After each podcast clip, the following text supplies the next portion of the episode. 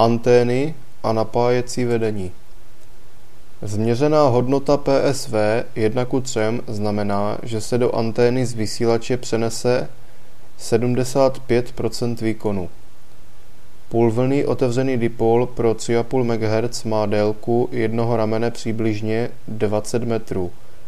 Vstupní impedance uzavřeného dipolu ve volném prostoru je přibližně 300 ohmů. O správném impedančním přizpůsobení vysílače k napáječi hovoříme tehdy, je-li poměr stojatých vln roven jedné. Impedance koaxiálního kabelu je nezávislá na jeho délce. Impedance koaxiálního kabelu je dána průměrem vnitřního a vnějšího vodiče a typem použitého dielektrika.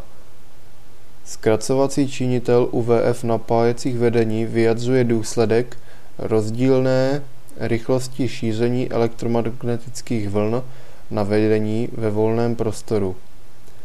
Jeden z určujících parametrů použitelnosti vlnovodu jako napájecího vedení je mezní kmitočet. Anténa typu GP ground plan má v horizontální rovině kruhový vyzařovací diagram a jeho polarizace je vertikální. Balun je obvod, kterým se realizuje přechod ze symetrického vedení na nesymetrické. Zisk antény typu Yagi lze zvětšit především zvýšením počtu prvků. Mezi tzv. smyčkové antény patří anténa typu Quad. Jaká opatření musí být učiněna, aby na anténním napáječi nevznikaly stojaté vlny? Impedance antény musí být přizpůsobena k charakteristické impedanci napáječe. Co znamená výraz předozadní poměr?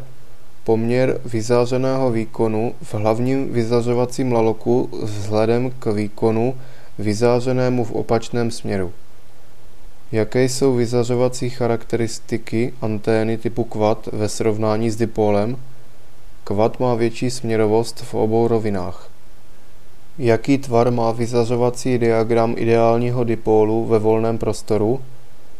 Má přibližně tvar číslice 8 rotující kolem podélné osy antény.